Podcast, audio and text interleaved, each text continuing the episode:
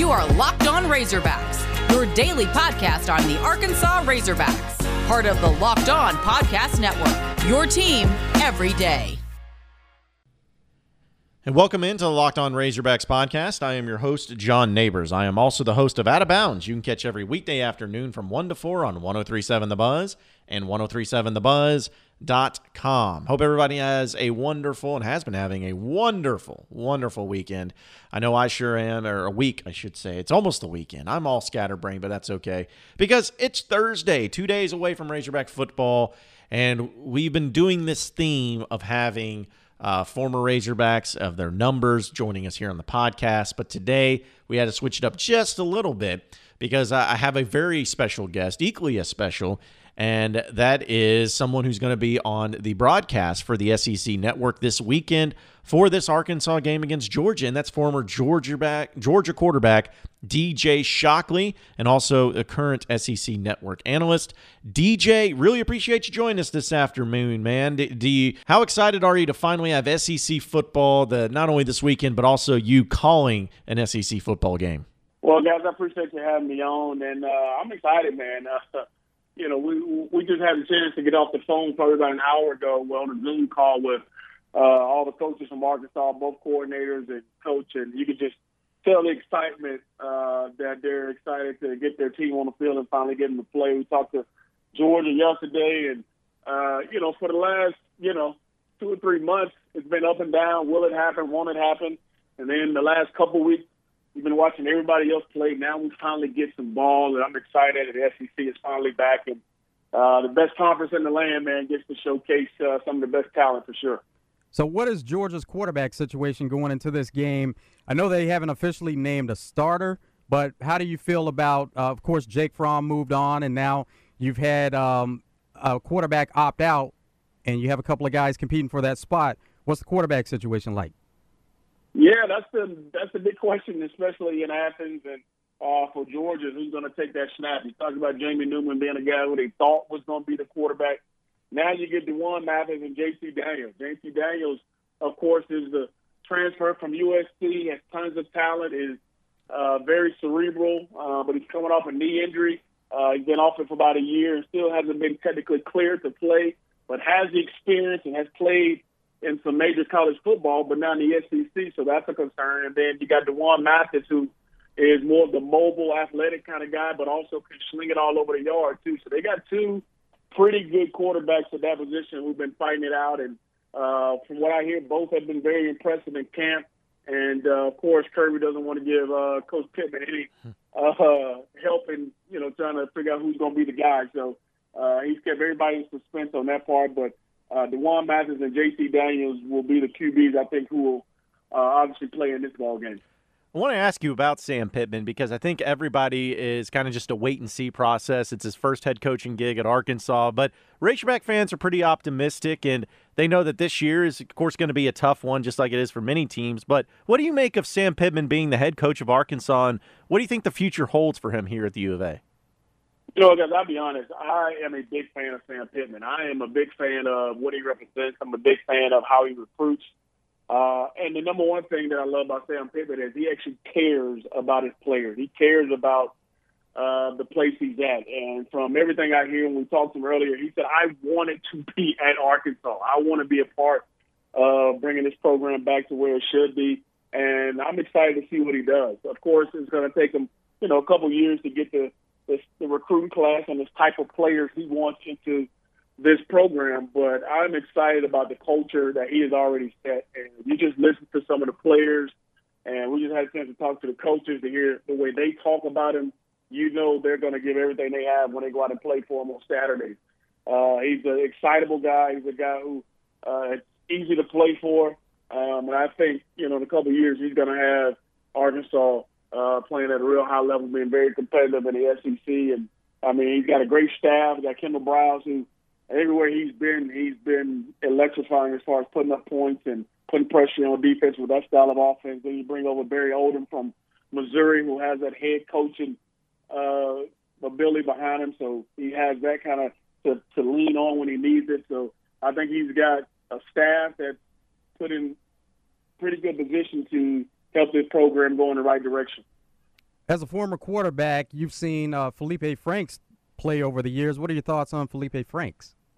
You know what? I'm just as excited to watch Felipe play as well. I mean, uh, I've listened to him talk. I've you know heard what the coaches have said about him, and of course the experience factor. You can't you can't talk about how big that is. Playing in the SEC, played at Florida, put up some big numbers, has had led them to ten win seasons. He's you know been a guy who can throw it all over the yard, has some athleticism to him. So I'm excited to see what he can look like in this offense. And then also, I could tell he's changed from a mental standpoint. And I heard him speak the other day, and he talked about how he's matured after he got hurt, and he started to understand what's it like to be a better player, a better teammate, a better person. And uh, I think that maturity factor is going to show really big for Arkansas this year. I'm excited to see what he can do in this new look offense with you know, some of the big weapons he has in this offense to help him. Now, DJ, obviously, uh, Georgia, uh, they're going to be a team that everyone's going to struggle with this year. But in game one, if Arkansas, if Arkansas was going to find a way to upset the Bulldogs, how are they going to have to do it, or what's going to be, uh, what's Georgia going to have to do to make sure that happens? Well, you know what? I think number one thing for Arkansas is they got to take care of the football. You can't give a team like Georgia extra possessions or give them opportunities that are deserving because you turn the football over, you hurt yourself. Uh, for Arkansas offensively, you got to be able to get first downs. You got to be able to move the chains. You got to score points when you you get into the red zone, and you got to limit the explosive plays that Georgia will have. Georgia's a team that's known to be able to, to put up big numbers and you know run it down your throat. And last year, you know they had one of the top defenses in the country, so it's going to be tough sledding. But I think the number one thing is if Arkansas takes care of the football put together some consistent drives, and also don't give up those big plays. They got a chance to be in this ball game. And Georgia's defense seems to be the driving force of the team. And from an offensive standpoint, they not only lost their quarterback, they lost a couple of offensive linemen. How does Georgia go about replacing some of that talent? Well, you know, the, the good thing for Georgia is they have extremely good depth, and they've had guys who played last year, even though those guys left. And uh, what happened for Georgia last year is they had a few guys who end up starting now had a chance to start in the Sugar Bowl when they played against Baylor. So those guys move right into the starting role. And then they lose Sam Pittman, obviously, who is a outstanding offensive line coach, but they also go out and hire Matt Luke, who is uh, equally as good at that position, has played it and understands what it takes to, you know, get those guys going. So they got some guys who play a ton of football for them. Uh, now they're moving into those starting roles. So uh, Georgia seems pretty set at that offensive line spot to be good to go. We'll continue our discussion with DJ Shockley here in just a second, though. But, folks, you've heard me tell you about rockauto.com and just how incredibly easy it is. Like, we all like to do things on our vehicles. They all need maintenance, they all need new things. Sometimes we like to make them last as long as possible. And luckily, there's a website that can make it as easy and as affordable as anywhere, and that is rockauto.com. If you need something new in your vehicle, maybe you're do it yourselfer, maybe you need uh, engine modules, maybe you need cup holders, maybe you need door handles, whatever it is that's what Rock Auto is all about. RockAuto.com has you taken care of with their massive catalog from different makes and models of all different types of vehicles. And the best thing about it is it's very reliably low when it comes to their prices.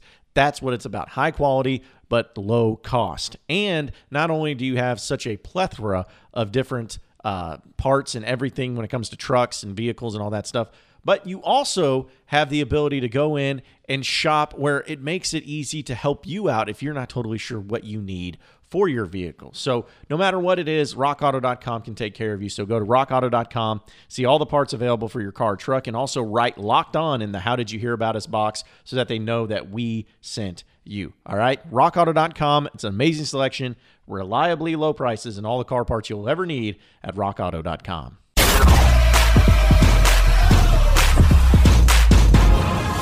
are Locked On Razorbacks, your daily Arkansas Razorbacks podcast. Speaking with DJ Shockley, former Georgia quarterback and current SEC Network analyst here on the CertaPro Painters Hotline. Uh, you know, DJ Kirby Smart and George has just been fascinating to me because when when the hire was made, I think most people thought that Kirby was going to be the next big thing, but he certainly elevated Georgia to being a program that is not only competing for SEC titles but for national titles. But he's yet to break through. He was really close one year. We know that great game that happened between Alabama and Georgia. Uh, how close do you think Kirby Smart in this program is to, until they break through and finally get that national championship? I think they're just as close as you know uh, a lot of the top teams around the country. And like you mentioned, you know, back in his second year when he had a chance to take them to the national championship and lost there at the end, they were right there. They were a little ahead of schedule. And I think everybody, when they looked at Kirby Smart and the way he recruits, thought that it would be maybe the third or fourth year that they would be knocking on the door for uh, a national championship. And the way they recruited, the way he coaches, the way they go about their business, uh, I, I don't see why Georgia won't be in the mix at the end of the year. Uh, obviously, they're very talented on both sides of the ball, and Kirby has had them in that position for the last few years. But obviously, finishing is the biggest part for Georgia, and we've seen that over the last couple of years in those big games versus LSU and Alabama.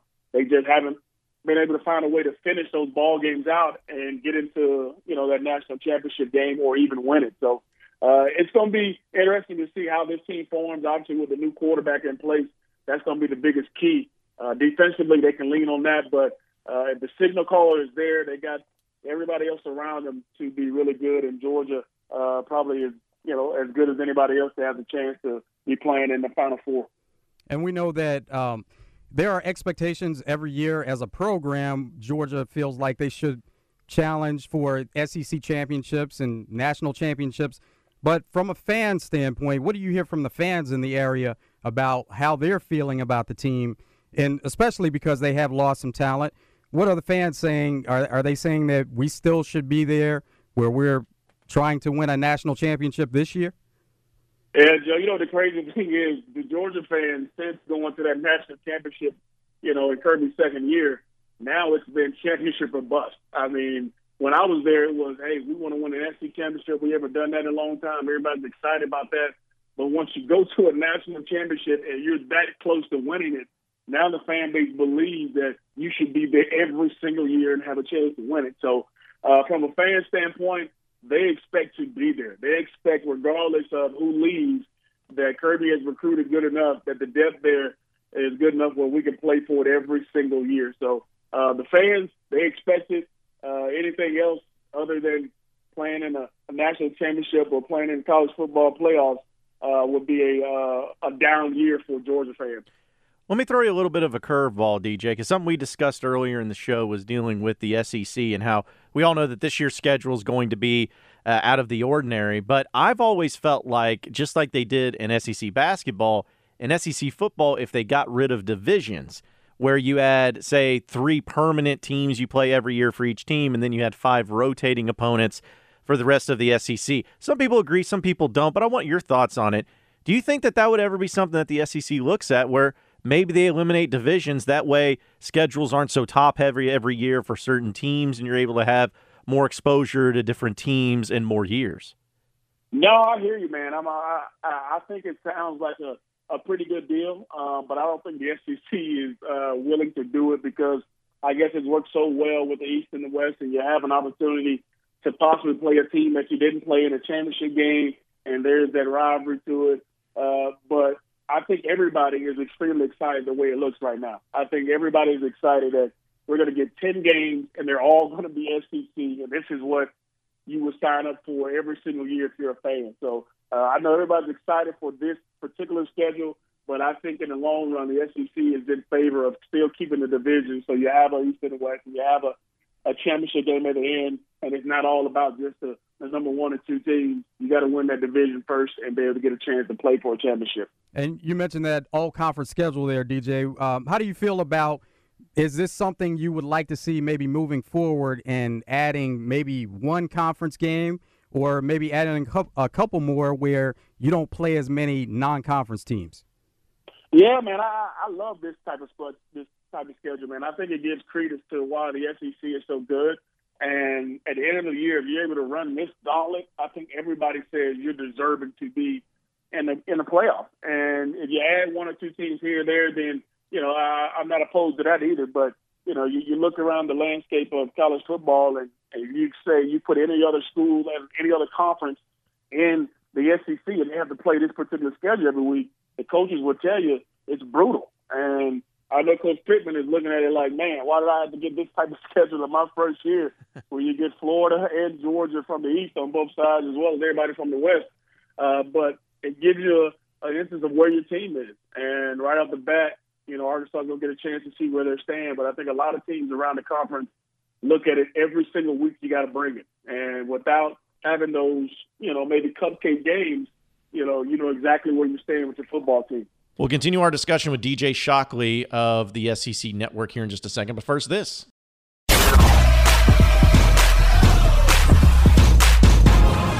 You are Locked On Razorbacks, your daily Arkansas Razorbacks podcast. You know, I want to take you back real quick, DJ, to your playing days when you were at Georgia. Uh, you know, in your in your final year with the Bulldogs, it was a great season. You guys were a top five team for the most of the year. But I want to ask you, do you remember anything about that time when you played Arkansas in Athens? You got the victory 23 to 20, but was there anything that you remember about that game or just that season in general? I mean, are you trying to rub something in here? I mean, I mean, come on. that game was that game was not good for me. I remember, you know, what's so ironic about it is uh, I remember playing that game and ended up getting hurt in that game. And the guy who actually hit me, who hurt me, was my my teammate once I got into the NFL, which was Jamaal Anderson. And uh, it, it was uh, funny after the fact, but I remember us playing against Arkansas and me moving up in the pocket and one guy hits me high, one guy hits me low, and I get like an MCL sprain. So I do remember the Arkansas game for sure. Uh, it brings back some some uneasy moments with the injury, but uh, I was glad that uh, we still were able to come out with the win uh, uh, to a tough team that day. And then you mentioned that uh, Jamaal became your teammate once you made it to the NFL. But what was it like for you growing up in Georgia, playing at Georgia, and then you go on to play for the Falcons? Yo, it's pretty cool, man. Not not many guys can say that they played in their home state and then played at the highest level in their home state as well. I never thought in my wildest dreams that I would have been drafted by the Atlanta Falcons, my home team, and be able to, you know, have a career there. Um, it's pretty cool. Uh, not many guys, you know, I've looked over time. There's probably four or five guys ever that's been able to stay in their own hometown and play major college football and play in the National Football League in their home state. So uh, extremely blessed, extremely uh, proud to have that moment, and uh, it's definitely something that I will remember for a long time and be thankful for.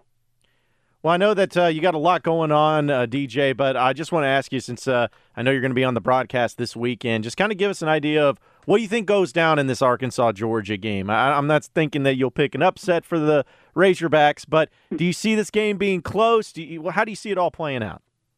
You know what was so crazy about it? There's so many unknowns in this ball game. I mean, uh, you talk about the Georgia side with the quarterbacks. You talk about you know have they got a new coordinator, Todd Monken. They want to be more of an air raid spread attack. And how much do they do? Then you got on the Arkansas side, you got a whole new staff. You got a new quarterback. You got some talented receivers and backs. I mean, you got Barry Odom on the defensive side. Kendall Briles is bringing in this, you know, up tempo, fast paced offense. How well do they do with it? And you know, in this ball game, how much do they give to Felipe Franks? You know, it's it's you know, I'm interested because I'm not sure which way or which team will come out and play their best football because there's so many unknowns and there's unknowns at the big positions. Um, so you know, I, I'm just as excited as anybody to, to be able to be able to call this game, but I'm excited to see what happens because of the unknowns and what could happen. I mean, Arkansas could come out and the tempo could easily, you know, get Georgia down for a little bit and you know keep them, you know, stagnant for a little bit if Georgia has a couple, you know, bad series and Arkansas moves the ball up and down the field. I mean, anything could happen in this ball game with these two offenses and with these coordinators and coaches, you know, being in this ball game with the familiarity that Kirby has with Sam and Sam has with Kirby. It's just to be fun to watch, man. I'm excited that this is uh, a week one matchup, and uh, you know we're gonna get a chance to be a part of it. Well, DJ, we really appreciate you joining us, man. It was fun to talk some football with you. Now that we actually have football to talk about, I know you're excited and we're excited. Yeah. But uh, good luck on the call on Saturday, man, and we'll be looking forward to catching up with you later down the road. Hey, fellas, I appreciate you guys having me, and uh, you guys take care. Well, appreciate everybody listening into the Locked On Razorbacks podcast. Be sure to like and subscribe to the podcast on iTunes or on Google Play. You can also get after me on Twitter at BuzzJohnNeighbors for any questions, comments, concerns that you may have, and we will keep it going from there. Same podcast time, same podcast channel tomorrow afternoon. Have a great day, everybody. We will see you then.